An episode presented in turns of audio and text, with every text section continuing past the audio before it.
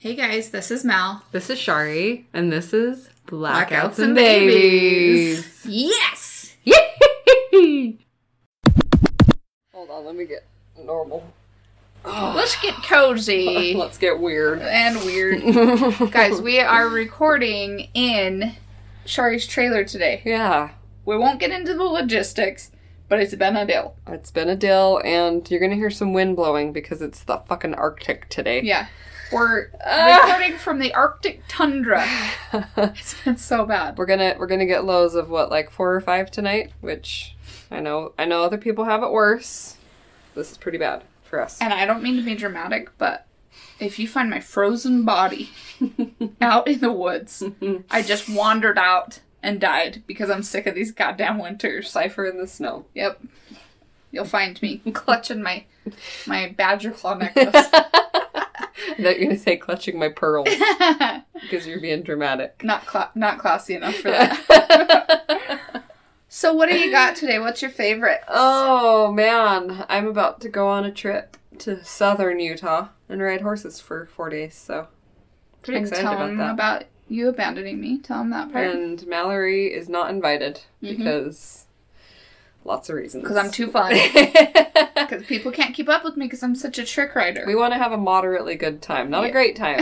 So you have to stay home. yeah. So, I'll take one for the team and stay home this time. but we'll map it out for you guys. So when we go next, we'll know where we're going. I'm excited for you guys. I'm super jealous. And I'm just gonna be a brat until you guys get back. So mm-hmm. Oh, I'd be a brat like before, during, and after Yeah. the trip. So well that's why I'm like trying to get little digs in. yeah. Like I wanna say, I hope you have a shitty time. But I don't like wanna I'm like superstitious about it and it's always away, so I'm like, no. We'll, they'll just razz us after. Yeah. Okay. What's your favorite? My favorite thing, I have two favorite things. One, I got uh I finally got my new saddle. Mm-hmm. and we took her for a test run yesterday and it's amazing and this is no shit on the saddle because it's everything i hoped and dreamed for but i forget that new leather does not move Mm-hmm. like a good worn in saddle because my feet hurt my knees hurt yep. but i'm just excited to have it it's yeah, it's gonna be a good changer freaking summer with a new saddle. Yeah. Change your life. i know and like i'll ride in a shitty saddle for forever and then you get into something like that and you're like what the hell have i been doing Well, and just knowing that like you're like it's gonna sit right on your horse, Mhm. that like that gives me so much more confidence me too than a like a saddle that's gonna be slipping around. and yeah that you're just like trying to make work Mm-hmm. yeah definitely and um, the guy that i bought it from is called naplin's custom leather we're to put his information in the show notes he's awesome to work with and does amazing work Mm-hmm. He's working on a kid saddle for us for the, the future. my other thing was we went to a hockey game last night to watch my nieces dance during halftime or we don't know the rules if it was halftime The middle. they part. had stopped and they removed themselves from the ice we know not shit about hockey other than we love that shit. Mhm. Like it was so fun to watch the fights and everything. That that was the best part. But also the fans are different. The hockey fans scare the shit out of me. They're hardcore and it was it was just cool to see people that are just like In wild it. about or about hockey. Cuz I really like baseball. Like the last few years I haven't really gotten into keeping track of all of it, but we- I get pretty into it when I know what's going on. But man, these But people not like that. Not like that. Yeah, so anyway, to all you hockey fans out there, you guys are wild as hell, and I love it. And I'm, I'm here for it. See, now you need to watch Shoresy. I do. Now that I know the game. Mm-hmm. Clearly, I know the rules, I know You know the people. I know the atmosphere. Yeah. Yeah. okay, so what's your bitch? Um, I just I don't know. What my my bitch is everything, all of it. But I mean that I mean my bitch fits in with our subject because I'm just like fuck it and fuck everything, Mm-hmm. It does. all of it. I feel that.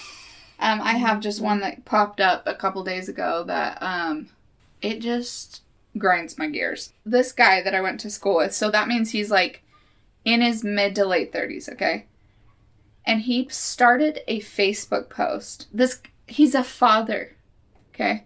Started a Facebook post by saying, "To all my haters out there," Okay. and I'm like, "Let me stop you right there."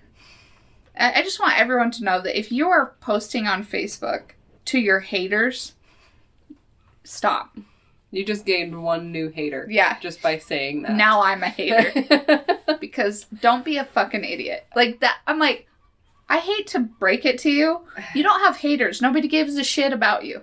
And I mean I don't mean that rude. I mean it like who's a hater? Who's going out of their way to hate you? yeah. Well, wait, What have you done with your life? I know. And it's like the wording of that. Yeah. High school. Seriously. We've been out of high school for longer than I'd care to admit. yeah, we don't know how long. We're not going to do the math. But well, I want to know what he said now. I know. I should look it up. but, But, it was still. something about like people talking shit and like my life doesn't revolve around all this drama and all that. And it's like clearly it does. Kinda, kinda. It's just it's insane to me to see people that are grown ups that have like grown up jobs and children going out of their way to post something on Facebook yeah, about that. About haters. Yeah, I feel like I feel like a lot of people are just like I said, stuck in high school, Mm-hmm. and that's sad. It's uh, it's too much, and if you're doing it, please immediately reevaluate. Yeah. If you have haters, and you're in your thirties, no, you don't, because you shouldn't give a shit about Yeah. what people think about your life, And unless you're being a piece of shit. And if you really do have haters, like the best way to respond is just to keep living your life, your amazing life. Yeah, That sounds stupid, but just keep living your life and prove to them by your example. Yeah. Like that's that's the grown-up thing to do. it's so weird. I too weird. know. I know. yeah, and then I just So- had one more thing that I Or to start a podcast and talk about that on your podcast. yeah. Actually. and you could you could literally name it to all my haters, Yeah. and that's it. Should we change the name of the podcast? Oh my gosh, we're on to something. Yeah. But I just had one more thing that I wanted to share because I just listened to to the Armchair Experts podcast with Dax Shepard is one of the hosts. So anyway, I listened to one of his episodes and it was the actress Anna Kendrick. mm-hmm. I think she's on like Pitch Perfect. So she was talking about she found out that her boyfriend was cheating on her. Mm. They'd been together for a long time. But he had like denied it, denied it, denied it to where she, he was making her feel crazy. Mm, I recommend listening to this podcast if you've ever not even been cheated on, been in a relation a relationship that has made you feel crazy. Or even if you haven't, like listening to it is so understanding of people who you know that have been in a, an abusive relationship. I don't know, just the way that she talked about how she was like questioning her sanity. That's how I felt mm, in a previous relationship. Like I I felt like I was going crazy. Like, did I remember that wrong? And he would even say stuff to her like, "Are you just trying to torture me?" And like that can be said in so many different ways to make you feel like your intuition or whatever you want to call it, your gut is wrong. And he basically manipulated that to make her feel like I can't even trust my own judgment. It's such a good episode, and she's like so real about it. It's really cool. cool. Uh, Dax also chimed in about his mom, who was his stepdad was really abusive to her. He always saw his mom as this like strong, independent, like didn't take shit from anyone. But then he would like watch her get the shit beat out of her, and he just could not understand like why someone like her would stay in an abusive relationship. She has been on his podcast too. I don't know what episode or His mom. his mom, yeah. And I guess when he had her on, she said, I wrote it down. The physical and emotional abuse I was going through was less painful to me than the embarrassment and shame I would have felt going through another divorce or feeling like I failed again. Hmm. Wow. And I'm like, holy shit, Wow. it makes sense. Like you kind of mm-hmm. pick your shame. Like, and honestly, for me, it just resonated with me because it was so like, I don't want to fail at being a mom to these stepkids. I don't want to fail at a marriage. And like where my parents got divorced, I'm like, oh my god, I'm gonna be just like my mom and dad and be divorced and mm-hmm. be another statistic. That like freaked me out. Yeah. But like when in reality, I'm sure like all of that like quote embarrassment or whatever was not as as bad as you No, thought it was going to be. right. But in your mind, when you're like going in a bad situation, it, I don't know. It's just I recommend listening to it. They both have some good. And what's it called again? So the podcast is called Armchair Experts. They don't number their um or their episodes, but it's Anna Kendrick. Anna Kendrick. And we can post in the show notes too, but do does it show like a date that it was posted? The episode came out January 9th. Cool. I think I might have to listen to that. She also talks about how like there was not no abuse at all until she questioned As if long as you're doing everything that they want. and it literally made him just like fall to pieces. And it kind of shows you how fragile abusive people are. Mhm. That he could keep it together until he was confronted about something that, you know, Yep. As long as you're hanging out with their friends and doing the things they want to do Yep. and not questioning anything, the relationship's great. right? It's awesome.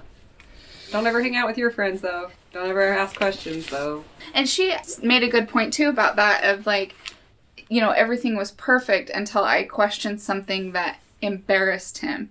And she, I'm going to just tell the whole goddamn thing. So you don't even have to listen to it. No, really listen to it because I'm going to butcher it. But she basically found the messages and everything. And it just like made her realize that he had like fought her tooth and nail that it was, she, he was not cheating on her. She ended up talking to the girl Oh. and found out that the girl rejected him. Huh. So her bringing this up was just a total hit to his ego. Uh-huh. So not only was he lying, but he had been rejected by someone else. So it was just this And then his girlfriend brought it up. uh huh, she keeps bringing it up. But anyway, yeah. So listen to it Wow. Damn, son. again. Sorry, the audio is just gonna be The wind is howling. the out there. content's gonna be good. So hang in there. Maybe, I um, Fucking maybe. Well, uh, do you have anything else? um I, oh I do have one thing, and I've been Yeah. meaning to talk about this for a minute. And my God, it makes me fucking emotional. Don't start crying. I am gonna start crying, and I don't know why. oh my gosh! No, I'm on the verge. Fuck. Like so am I. always All- lately. like all fucking weekend. Ooh, why does this get me so much? So I saw a TikTok because I'm on TikTok now. I I said I'd never do it, but now I'm on it. But there's like there's a lot of good shit on there. But it's like this this child therapist. She's like if you have like childhood wounds that you're still dealing with and stuff. She said a way to like help heal that is like if you're driving in your car, like look in your rearview mirror and picture yourself as. I don't think I can I do know. I know I do. Why is that so painful already? I don't know. Just- I don't know. And I, I haven't even done it yet because I like I've tried and I just can't. Yeah, so it says like when you're driving in your car, look in your rearview mirror and picture yourself as a little child in the back seat, and just ask them like, "Hey, are you okay back there? Do you need a drink?" Like, just talk to your kid self and like ask if they're okay and they have their basic needs met. But it's just so it's like so basic, like asking if your basic needs are met in that back seat, you know. But yeah, it says like you don't even have to go into like trauma things, just asking that little girl if she's okay back there, if she needs a snack, if she's hungry, if she's cold. They said even like if you have kids now, you can even like picture them sitting next to your kids in the back seat. I know, and it said like you can get further into it too if you want. Like you can, you can get like into the trauma and stuff. But like they said, that's a really good starting point is just picturing them. It's true though, because like even opening that door, Mm-hmm. clearly, I know. clearly for it. us, even opening that door is a little rough. Yep. But like it helped me too because um my aunt had sent over all these old pictures Yeah. and like so I had been looking at all those old pictures like of myself and then I saw that TikTok so it was it was like easier for me to like try and picture like Yeah. that picture and like sitting in the back seat. Yeah. so. Okay. So if you so ever if you guys can try it, let us know how it goes. I know maybe we're fine. maybe like don't do it while you're driving. Like maybe wait till you're like parked in the driveway. know, so Yeah. I don't need to. Like maybe you. It sounds like you maybe need to. Like Ugh. I've dealt with every all of my stuff. So. yeah, yeah, you're set. You're Yeah. Okay, well, that's just a precursor for how we're gonna ruin your fucking day yeah, today. I'm pretty sure I got it all out now, so I think I'll be like probably stone cold for the rest of Good. the podcast. good. I so- won't, because once I open the floodgate. Well, should we get into it then? Yeah, let's do it.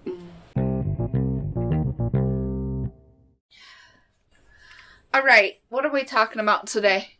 We've talked about them before. The big A and the big, Big D. D. Anxiety and depression. Our bread and butter, if you will. We've got a we've got a whole episode free on this. We uh, but we both decided we wanted to have a couple disclaimers that we wanted to put out there before we started this episode. This is kind of a sensitive one.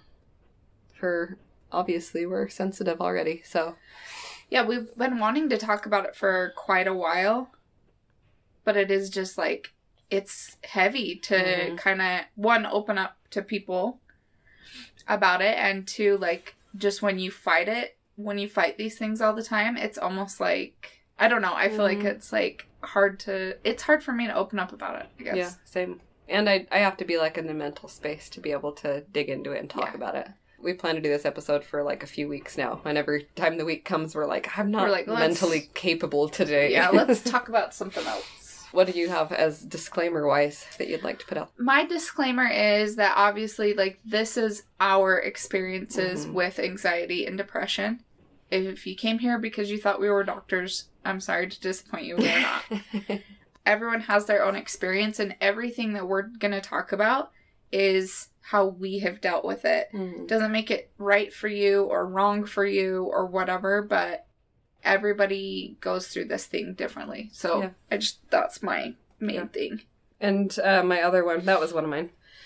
But my other one is I don't I don't come into this at all as a poor me kind of way Same. at all because like I if anyone anyone that like actually knows me like I'm not gonna do the poor me my life is so sad.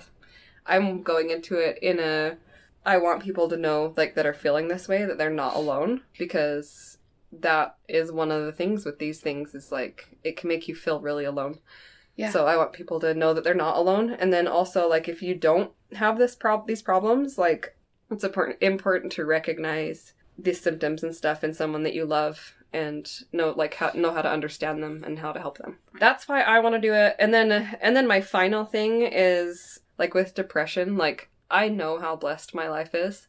And like I literally have everything that I ever wanted. Like an amazing husband, an amazing kid, the ranch, everything. I have everything I ever wanted.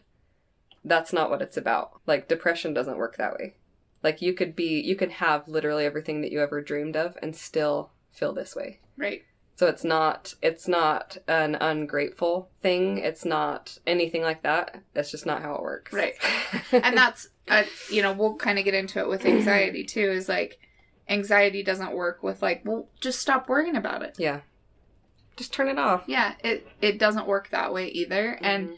the whole point of that though is like like if you don't understand somebody's mental illness don't just think well she's ungrateful then or Mhm. she just wants to worry yeah, or whatever your life would be a lot easier if you Yeah. just stopped worrying. seriously yeah we we fucking know yeah, duh. but like educate yourself Mhm. even if you don't want to help somebody with it, just to understand. yeah, just understanding them. and so you don't be a prick to them. Right.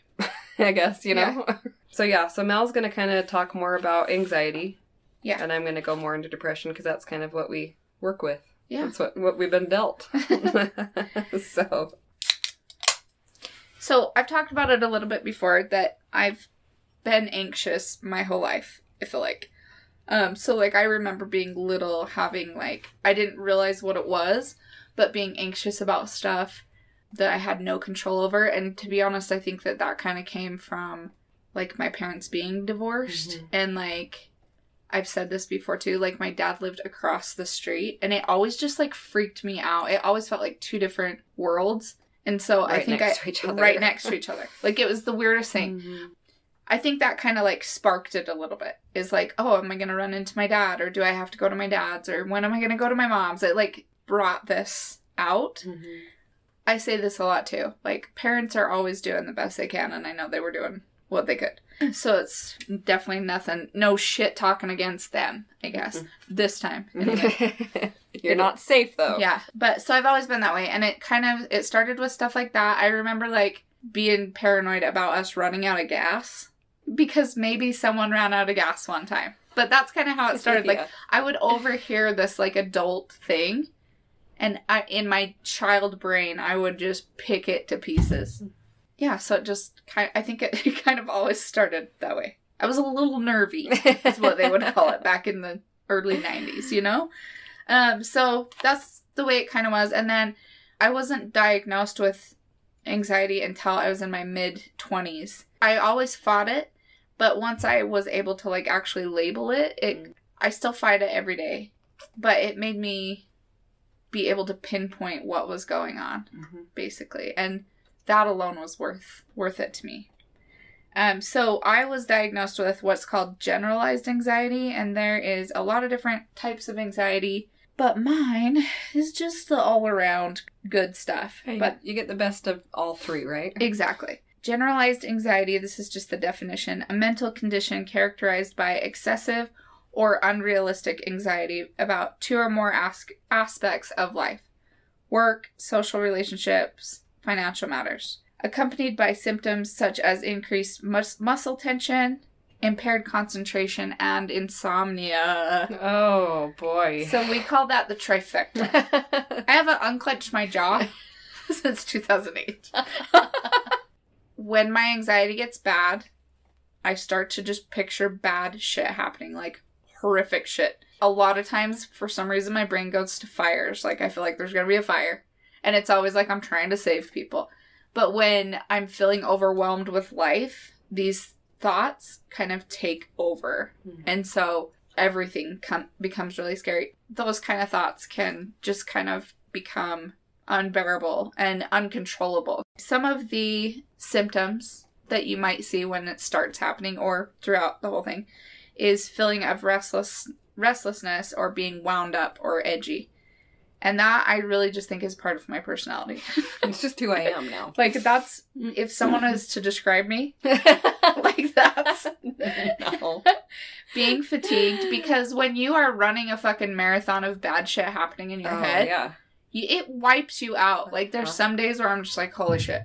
And honestly, right now, I'm glad that we're talking about this because my anxiety's been terrible. So I kind of always am like talking myself off the ledge. Putting a name to it and being able to learn different things, like what works for me, breathing exercises. It sound it does sound crazy, really, but drinking enough water. Mm. I don't know why, but if Mhm. I'm not drinking enough water, it like amps me up even more. Mhm. Um, too much caffeine, which I am not a good example of that. Difficulty concentrating. Well, you're concentrating on all the bad shit that's yeah, exactly. I was trying to read you guys a list of the symptoms feeling restless, wound up, or edgy, being easily fatigued, having difficulty concentrating, being irritable, having headaches, muscle aches, stomach aches, unexplained pains, difficulty controlling feelings of worry. Yeah. And having sleep problems. So, my sleep also suffers a lot too. When I kind of lose control of those thoughts spiraling, it affects like me physically, mentally, my sleep, everything. Uh, with when my uh, anxiety gets really bad, some of the first things that start to happen when I'm trying to like keep it together is I get obsessive about some stuff because when you can't control what's going on in your brain or you feel like you can't fight it, it's human nature to try and control something. Mhm. Grasping at straws Yeah. for something. So now I'm going to obsess about cleaning my house or making sure every book in my house is in order or making sure every bed in my house is Mhm. perfectly made or laundry or whatever. I start to obsess about stuff like that. And honestly, there's times, especially this last year, I've really struggled with it, but there's times where when I can't control that anymore, it does turn into a depressive episode, which Shari will talk about. But I wanted to just kind of talk about some things that help me um, when I am having a hard time is like being able to talk about it, being able to say, hey, I'm super anxious right now, so sorry if I'm not myself. or maybe I need some time alone because I am so anxious. So being able to say those things out loud, I think is everything. It makes a huge difference to Which, be able like, to talk about being it. Being able to label it in the first place. Yeah. gives you gives you that ability to say I'm anxious. And like I've always been weird in crowded places, or I've, it's always made me super anxious being in crowds of people. And so now being able to like tell you or tell Jake, hey, you know this kind of situation wigs me out. Like I kind of need you to take the lead on this, or like mm-hmm. whatever we're doing. Like Or just be okay with me like being quiet. yeah, Or, like- exactly. If yeah. I'm being quiet, you know why I'm being quiet. Like Shari said, I don't ever want anyone to like baby me or feel sorry for me Mm-mm. or anything like that because I don't just let it take over me. I am constantly fighting these like horrible thoughts, you know, the need to be anxious about something. I'm always talking myself down from it. And I think you have to. When you Mhm. have anxiety or depression, you're constantly fighting these things that could, that you easily could let just take over your life. Mhm. So I don't expect that. But one thing that I think would have helped when I was a kid to be able to talk those things out. Hey, I'm worrying about this adult issue. And instead of being told, you don't need to worry about that, yeah, like, no shit. I'm a kid. I don't need to worry about that. But explain to me so that I have like a resolution on it. So my kid brain isn't just making up a Yeah. resolution. You don't need to worry about this because Yeah, because whatever. Or like saying something that made me anxious and then it kind of being laughed off, which I get. I get like kind of going, oh, like no, like that's nothing. But when you hear Mhm. something that's an adult thing and you're you're a child, like you don't know how to work it out because you don't understand adult things, right? Mhm. So being able to talk about things when you're a kid. So if your kid comes to you with something like, let's use the gas, for example, like, I'm afraid we're going to run out of gas. You can say, well, there's this light that turns on if we get low on gas, but here's the gas gauge. And you can, you know, I never Yeah, let it da da take a look at it. Yeah, like Yeah. explain things out a little bit. Mhm. And I think that would be Yeah, and just trying helpful. to tell them to stamp it down and don't don't be don't be scared. Don't don't worry about it. Yeah. hmm I try and I try and do that with Rip. Like anytime he says he's scared of something, I always try and say like it's okay to be scared. Mhm. You can be scared, but I'm right here with you. With I'm right here with you through this. And and if I do say like you don't need to be scared, I say it in a way like it's okay to be scared, but mom's here with you and uh, you don't need to be scared because I'm taking these steps to Right. keep you safe or whatever. Because I, I feel like so many kids just say like blanket comments to their kid, or parents say blanket comments to their kids without, like you were saying, without explaining it to yeah. them. Yeah. And you know if something is bothering them. I think that's like honestly with anything, I think that's the worst thing you can say is just get over it or like don't worry about that or Right. stop feeling that way. Right. Like you can't just shut it down. Like I feel like there's lots of other things you can say and you can joke about it and shit like that, but when you shut it down like that, Mhm. like that's not helpful at all. Yeah, well, when you treat somebody that is going through something or feeling a certain way, any feeling, not Mhm. even an anxious person or anything, if someone tells you something and you laugh it off or whatever, that's like demeaning. Mhm. of- Well, it's and it you may not mean it intentionally like Mm-mm. that, but it's like I don't expect you to have a full blown conversation with me about how I'm at, that I have anxiety or all this shit. But like, don't don't it- dismiss yeah, don't dismiss. what I'm feeling because Right. I'm feeling it. I'm feeling it no matter what your opinion is about it. I'm still feeling it. Right. So don't just because when you dismiss someone's feelings, you're dismissing them as a person. Which that sounds super like frou frou hippie blah blah blah, but it's true. Like you, what are what are you if you're not your feelings? Mhm. You know. And even if you do think it's stupid yourself, it doesn't make it not real for the other person. Mm-hmm. Anyway, I know I'm kind of all over the place. Well, like you said, you don't like have to tiptoe around everybody, Right. but there are certain things you just don't just don't say. Well, and I don't expect not people to go, "Are you uncomfortable? Are you No. uncomfortable?" But like even for instance, a couple years we went to Moab. I'd never been to Moab before. I've seen videos of that shit and I don't want anything to do with going to Moab. Like I did not want anything to do with it. And then I kind of just got to the point where I'm like, well, if I get scared, I'll just get out and walk. Mhm. And if I feel like being a puss and getting out and walking, I'm gonna do that. That's I'm not cool. gonna, It's you know, cool. I'm still gonna go. Mhm. But if that's what I need to do, and I think I did it like one time, and then I'm like, no, I, I'm not walking anymore. Yeah. I just had to get that out of my system. yeah, I'm good now. But and I was okay after that. Of course, I was still nervous and stuff, and that's my biggest thing is like fighting through it. I could have just not gone to Moab. Yeah. And that's the thing is like with anxiety, you can make your world so small because something makes you uncomfortable. Like flying, I am a fucking wreck, but honestly, I don't think I outwardly show it other than I'm just like quiet Mhm. and I just want to get there. and in my head i'm just screaming at the top of my lungs. But the thing is is on the other side of that is the fun. Wherever we're flying to that's the fun on the other side. Mhm. so i think just like for other people that have anxiety like fighting through it and it's okay to be uncomfortable. You should be. Mhm. everyone has that in them you should be uncomfortable you should do shit that scares you you know yeah, anxiety or not. mm-hmm. Every yeah, everyone should do shit that's even if it's a basic task of like driving somewhere, you know, because there's times where I'm like, I don't even want to go in a vehicle, but you have to just keep fighting through it. Yeah. Well, and I like I like the out uh, like with Moab. Where you're like I can just get out and walk. Yeah. Like I like that. Like as, like and I think about horses too. hmm Like I think it's natural for everyone to have anxiety when you ride horses Yeah. At some point, and it's just like that. Like if you're scared and you you're the anxiety gets to you, you can get off and walk your horse. Yeah. you can, and there's no shame in it. Yeah. Like you still do the scary thing, and if it's too much, you get off and walk. But by God, at the end of the ride, you get back out on ride. Right. But like it's But it's like give yourself some Mhm. grace that you don't have to like either not do it at all. You can halfway do not halfway do stuff, but like there's ways around things so Mhm. that you feel that accomplishment and then the next time it's even better. yeah, like if driving somewhere gives you anxiety, like maybe drive halfway there and pull over and get out and go to a park or something for a Right. while, and then get back in the car and Well, even on our road trips and stuff, like if I'm feeling anxious, I would rather drive. I would rather be the one Mhm. that drives just because it's it, it really is a control thing. Like Mhm. I think for a lot of people with anxiety is like the lack of control is terrifying. It's nothing against your driving no, or anyone sense. else's driving. It's just like right now I'm feeling anxious and I need a mm-hmm. little bit of control. well, it's just like keeping your house clean. yeah. Like it's something that you can control. right. You can control It's just when it dips on the other side of obsession, then then you got to rear that back too. Pump the brakes. It's just a- it's a balancing act.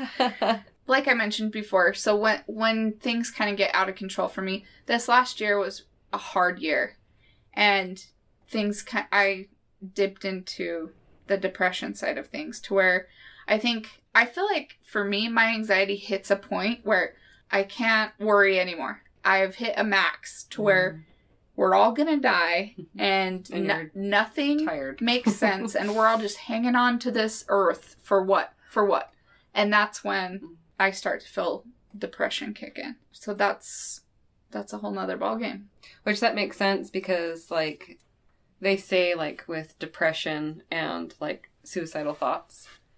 Um, well, especially with like, with suicidal thoughts, it um, those come on when people are feeling trapped, mm-hmm.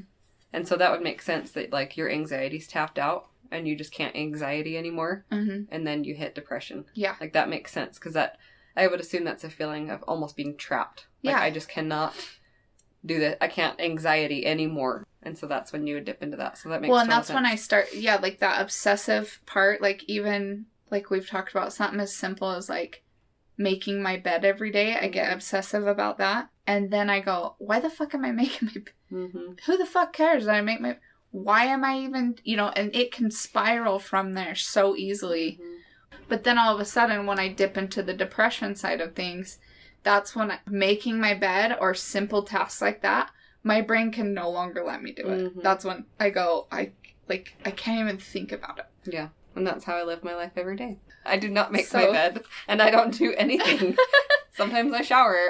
you do everything but maybe just the house stuff you don't yeah, the, yeah, house stuff. That's what, like anything outside. I love to go do all the outside chores, but and maybe that is like depression is where like okay, well, I come inside and I can't handle the thought of even making my bed Yeah. or the thought of folding laundry well, or just those mundane doing it. chores Yeah, there's no room left. In Yeah. there. I wanted to start out with um, depression doesn't always look like what you think it looks like.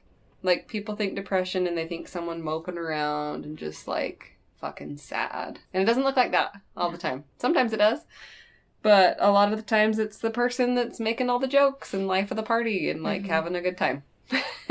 Which I feel like we've seen enough. Like even thinking about celebrities, a lot it's of comedians. comedians. Yeah. Yep. And like I'm always finding all these words, but it's called masking. Mhm. You're masking the depression by being the fun person.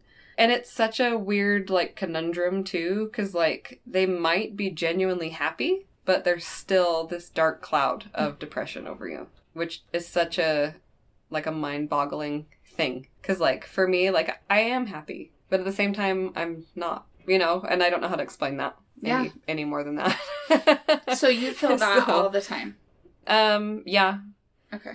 but like I was, I have, yeah, I was gonna say too. Like I kind of generally idle at like a light depression, but like when I have sunshine and adventures and stuff like that, like it's very very low on the radar. Like it's not even a thing, you Yeah. know. But when winter hits or when I have like a bunch of issues like banking in on me and like making me feel trapped Mhm. or whatever, that's when I get like bad. I feel like I remember feeling depressed as long as I can like have memories since I was like really little, but I didn't have like the verbiage to Right. know what it was, Yeah. you know. I always felt different. Like I don't know how to explain it even as like a, as a kid how I felt. Like I always I wanted to be alone a lot. Like I always kind of was just like a loner. hmm Like within my family, like I had friends and stuff, but I like to play outside by myself and all that stuff. And I do have like I remember for sure like 13 or 14 kind of realizing what it was and realizing that it was like a problem. And I've talked about this in a, in a couple other episodes, but like I grew up in like in a pretty abusive family and I was kind of like the target of all of it. And so obviously you could see how I could feel trapped. And I'm 13, 14. I can't leave. hmm I, I can't go anywhere. I can't do anything about it. Right. So that was probably one of like the darker times and I did like self-harm because I couldn't leave. I couldn't do anything about my situation, but like the self-harming was almost like a release, like a a way to like escape And something you had control of. and something I had control of. Mhm. And like a and I said it in the other episode too. It was a pain I could identify. hmm I couldn't identify the pain inside of me. The pain that I felt when I self would with, with self harm, I could identify. And then yeah, there was an, another time in my life, um, and like I like I was gonna say, like I'm I'm a really resilient person. It's not like the first sign of something going off course or whatever. I go into a deep depression. Like it has to be like so. Like my work situation, probably about seven or eight years ago. Like I was doing the work of two or three people. I wasn't able to get all my work done and I was being like chastised about it. And that went on for like two years. And slowly over the two years, I went into like a really deep, deep depression. And I didn't realize it because it happened so slowly. But like, I had never felt depression like that before. Like, it was physical. Like, it felt like my head was stuck, like, in like a tar pit. That was like, the, oh, I don't know why that came to mind like I don't I can't even explain it, but like I felt like my head was just like stuck upside down in this tar pit and I couldn't pull it out. Like it was the weirdest thing to have like happen to me. But that time I actually did get on antidepressants and like I remember walking into work that day, the first day I was on antidepress- antidepressants. Cuz I was fine and that was the that was the hard part is like I was super depressed 5 days a week at work. The weekends I my life's gave great you life again. but like not enough life to like balance out what happened the five days before. So I'd so it was just like this slow drop mm-hmm. over time. So, but the the day I walked in to work and I felt myself sinking into that pit, the antidepressants like I felt it my I felt it physically go away. Like as I was sinking in, it, it was like nope, it like popped me up. Yeah. It was the weirdest fucking shit. Uh, and then uh, the last time it's happened to me is it was after having my kid, like a year after, and it just like as you can imagine, like the trapped feelings. Like I, I felt trapped. I can't leave. I'm not gonna leave my kid, but I feel, and it was winter time too. So I'm like, so that just really brought that on. So yeah, signs that it's coming on: restlessness, and it always happens during winter. Not the deep dark ones, but I, it's winter's not a good time for me. Same. Um, I used to think it was cabin fever. I think at some point I realized it's not Yeah. cabin fever. Right, this isn't the 1960s. It's not cabin No. fever. We know what this is. Yeah. And then yeah, but then like last week, like I had a couple days like in a row where I'm like, I don't want to get out of bed. Mm-hmm. And I don't care about anything. Like I literally don't care about anything. And like I had to go to work and I just like honestly just sat there and I just like looked at my desk because I'm like I I can't do anything. Mhm. I don't have any I have nothing for any anybody. I have nothing to offer anybody. Yeah. And that's how I felt like when I got divorced, or I was like the last, about the last year that I was Mhm. married and was going through that is like I've never felt depression like that. So then anytime now that I feel that happening, I almost like panic because I'm like, no, Yeah. I can't feel that way again. I because I honestly, I just that I've said this on another episode too that the counselor that I was going to, she said, hmm. I told her, I said, I don't want to kill myself. I'm not saying that. I just don't want to be anywhere. Hmm. I don't want to leave. I don't want to stay. I literally, I, it's, I, can't, I don't want to be anywhere. And she said, what do you think the next thought's going to be Mhm. though?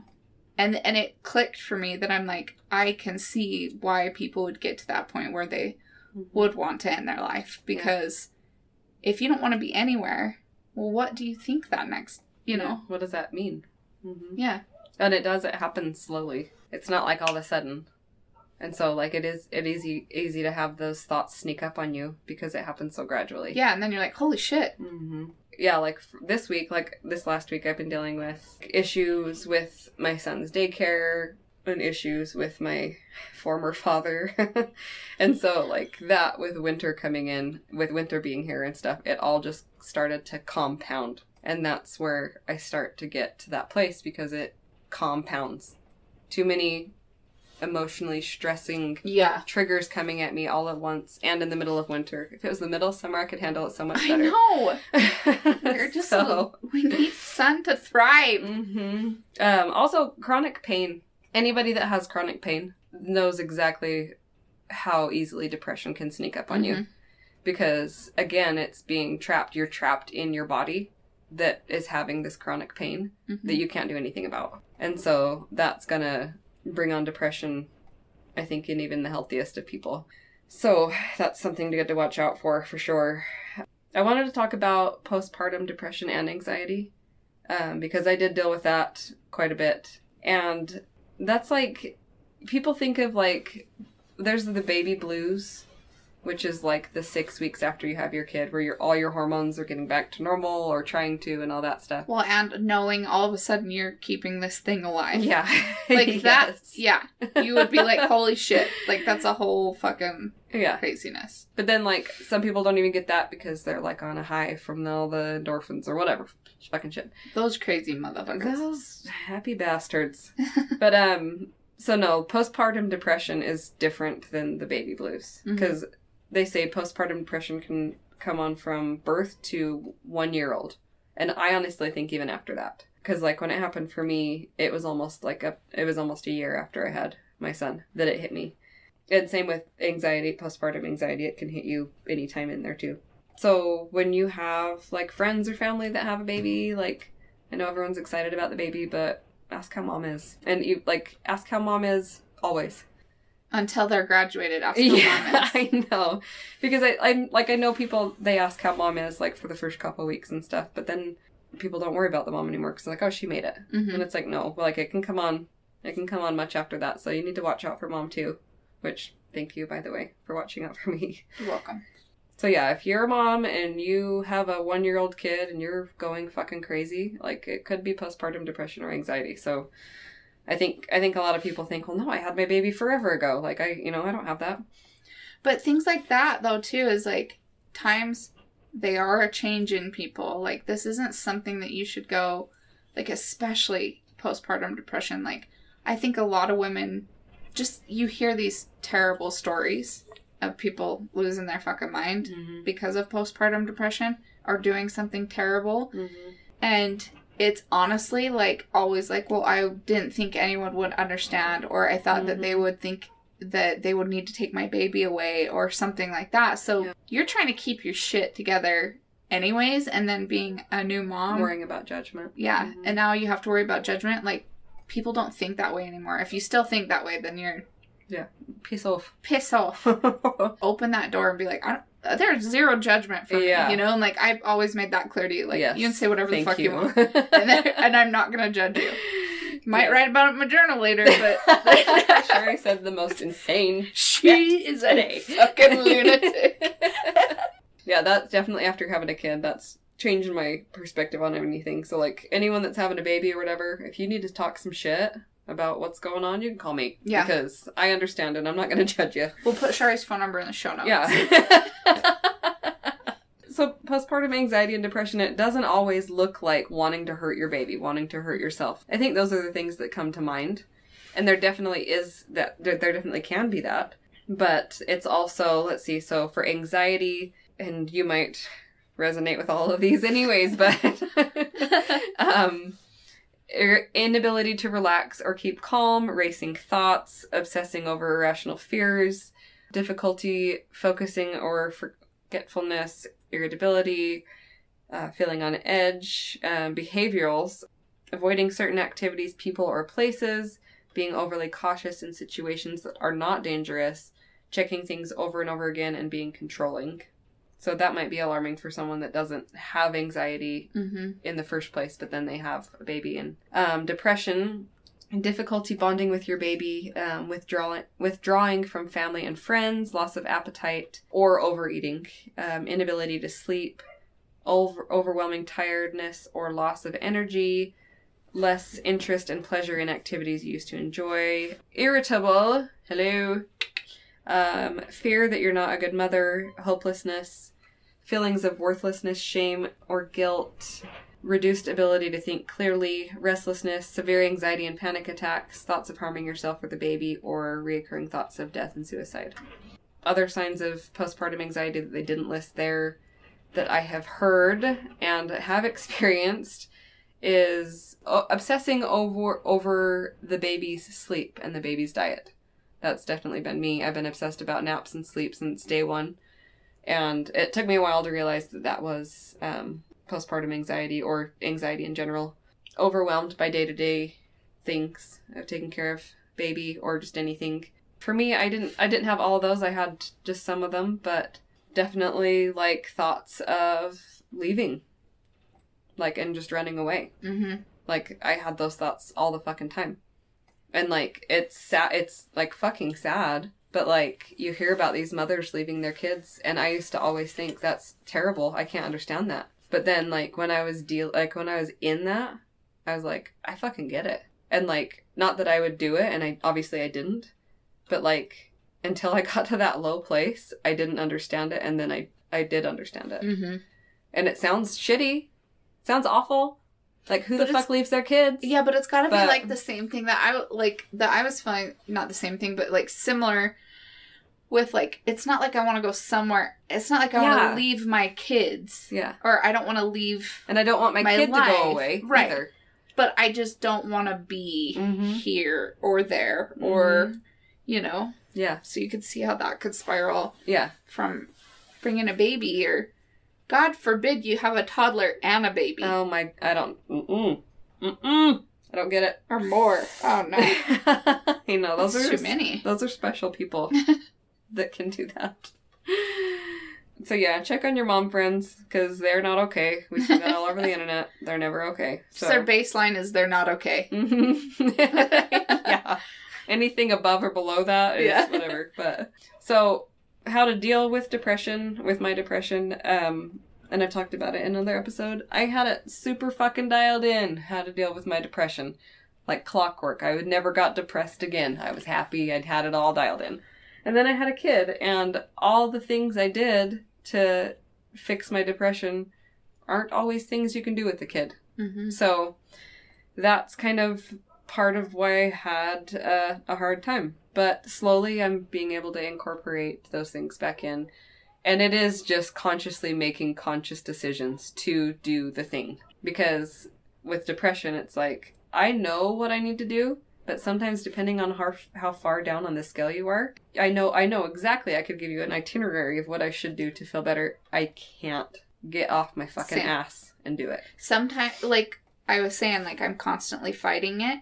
Sometimes you're fucking worn out and Mm-hmm. you can't fight it. And there is like, I'm sure you're thinking the same thing as me. Like riding horses for me s- calms me, it soothes Mm. me. I it fixes everything in my life. Mm-hmm. But when I'm having wicked anxiety, I'm fucking wiped out.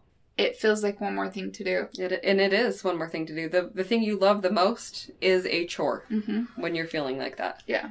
And it's almost like and it's almost like if someone would just go saddle up your horse for you Mm-hmm. and bring it to you and say, Get on this horse. yeah. Then Like, you'd be like, okay. That would be. But it's be the doing, like Mhm. the, oh my god, I got like, I gotta got to- drive there. For me, I gotta open the trailer. I've got I to gotta- halter them and walk them to the trailer. Yeah, it's too much. I know. And honestly, I, I that just occurred to me. I think that's why I ride bareback so much because it takes little to no effort Mhm. to get to riding. So You just hop on because there's times that I I just won't ride if it takes going to the trailer and saddling up and Yeah. going. So throwing a halter on and hopping on is like my next best.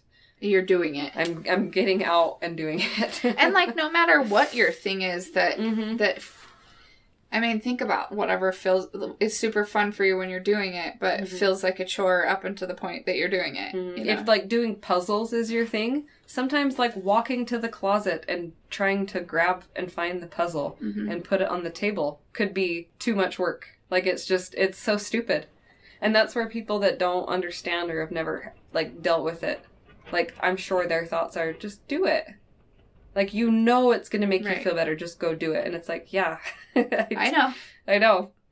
So instead of here we go let's Instead go. of saying those words, how about you go get the puzzle and sit down and start doing the puzzle right and invite the person over to do the puzzle with you. exactly Mm-hmm. Because just sometimes that one little step is all it takes. Something I've noticed lately too, and I think this is just winter getting to me too, but I listen to podcasts too much. And I think that doesn't help my mental state. So I've been consciously switching off like I'll listen to a podcast and then I'll listen to music cuz music makes me so fucking happy. And but like I love listening to podcasts, I love learning and I love doing all the things, but like there's just something about music that just like brings you up. That's just like a small little thing I've found recently that helps. Um talked about it before, tanning. If you don't want to get skin cancer, do the red light therapy. It doesn't get you tan and it doesn't give you skin cancer. So and it deals with chronic pain. So that's a double whammy. Something I've always done that has helped, but like I said, is harder when you have a kid. Like I just I grab an adventure anytime I can get it. Like any new experience I can get, I I say yes. I I just try and do all the things because like my plan used to be like, okay, I got to hike and I got to ride. Those are my two things. Those are going to keep me happy. hmm But I can't just hike and ride all the time because that gets mundane. I got to do something random yep and do something crazy and then get back to a routine of hiking and riding and then i got to go do something different like that Right. was kind of my routine and I we kind of sprinkled some of these in so how to help someone that you notice or know has depression check in um, for me like when i go into depressive episodes i just kind of recluse myself and Mhm. I'm not like reclusing myself and being like down and depressed. I'm just reclusing myself. And so like i'm not sad being alone. And I do that with my anxiety too. Mm-hmm. like if it's bad because of what's happening in my head like i i cannot handle the outside. Wait i'm just waiting for one more thing to be laid on Mm. on my plate. So i'm sure like depression feels that way too that it's just like i'm gonna like be by myself hmm Well, I, like like, and it's just like you said with anxiety. I'm exhausted just from being, like, feeling this. Mhm. I'm exhausted, and like being around people takes energy. Mhm. And so, like, I just kind of recluse myself into my little hole. But like, I do appreciate when you text me and ask if everything's okay. Like that. Like that's nice. Like it doesn't it doesn't hurt what I got going on here. Like Yeah. it helps. you Good. know what I mean? i'm glad And then, like I said, just understanding that, like, if someone's being an asshole, like, because anger, anger and irritability is a sign of depression. Mhm. And so just understanding that, like, if someone you know and love is being an asshole or being bleh or whatever, like, don't take that shit personal. Like, just realize that it's something they're going through right now and just be there with them. Yeah. Like, just, just be there. And this one, you're really, you're really great at not caring if they're gross because they can't find the energy to take a shower. yeah Like, I don't, I don't care just, if you're nasty you'll just sit with me in my filth and it's cool. Again, it's stuff that just goes right into that journal. And I'm just like, I couldn't identify the smell this time. so if your depressed friend is gross, just Let them be gross. let it ride. They'll come out of it. They'll shower again. I swear. If your um, anxious friend has wore their teeth down to nubs, just love them anyway. Just smile Yeah. at them and let them smile right back at you. and and then I do have like a final tip for people that deal with depression. If you deal with depression and you're a drinker, tone it way the fuck down Mm-hmm. because like I know and that's what we want to do. We're feeling depressed, we want to drink, you know? Yeah. But like obviously alcohol is a depressant. So whatever you're feeling, you're going to feel worse. And like we were talking about the other day like with depression and anxiety, if you like drink on the weekends but you're good on the weekdays, like that depression and anxiety is going to stick with your body throughout the week from drinking over the weekend. And I always toned down my drinking a whole lot when I was feeling really depressed, but it was I didn't know anything about that. It was because I didn't want to spill my guts to everybody. Same. so I'm like, what if something that goes on in my head actually comes out of my Yeah. fucking mouth? And people are like, my God. Because I know I did that way too many times in the past How years. many times I had to text someone and be I like, hey, know. I am so sorry. I was kidding. That was just a joke. I'm so sorry I trapped you in a corner Yeah, so last night and anyone. spilled my entire life to you. Yeah. I'm so sorry. So, like, the last few years, anytime I felt really depressed, I really basically stopped drinking because I'm like, sorry, friends. when you have anxiety, it might make you feel better and like loosen you up a little bit, relax you while you are drinking. Yeah. But the next day, Yeah. that hangover, for me, what kicks in is like, oh, somebody's mad at me. Mm-hmm. I should be doing something. I, what if this happens? What if this happens? Your heart rate's up. You just feel like dog shit. So, really, if things are bad, you know, tone it down. And I like, and every winter I tend to tone down the drinking, anyways. Just because, like, I don't know, I just don't feel like it. It's cold. Well, everyone's less social. Yeah. So, yeah. The summertime, like, it's warm outside. I want a cold drink, but The summertime, I'm kicking the door off the fucking hinges. I know. and by that, I mean three beers. yeah. So, Same. Ten years ago, thirty beers. yeah. Now time, three beers. three beers. Ticket. And that's, That's sweet, sweet spot. spot. And then bed by in the summertime 10, 11 o'clock because the sun goes down at True, ten thirty. true. So Yep. But wintertime, bed by nine. And that's my max. That's all I had. That's all we had. But yeah, I think Whoop. sorry, I was I was a little bit all over the place because Same. I'm anxious. I feel like yours was very well put together. And I was all I felt like I was all over the place. but we only were- cried in the intro. Yeah. So suck it. Yeah. Who's crying now? You guys thought you were gonna cry the whole time. I know you did. No, but I just think having people in your life that you can like express how you feel and Mhm. sometimes people don't understand and that's okay. yeah. And they don't have to like the fact that they don't understand doesn't mean they can't support you. Exactly. They don't have to understand everything you're feeling. Even not like actively supporting you, like talking you through things. Just kind of like being there without judgment is like the biggest support system. Yeah, I totally So, agree. Well, yeah. I hope you guys all stay safe and we'll put tons of stuff in the show notes. So, you know, want to do more research on anxiety, depression for someone you love Mm. or for yourself, we're going to put tons of shit in the show notes. So, Yeah. Oh, and take your vitamin D supplements, especially in the winter. take that vitamin D. That will help. Whatever vitamin D you need, take it. Whatever form you take it, However, orally or otherwise. okay, So. we love you guys. Love ya.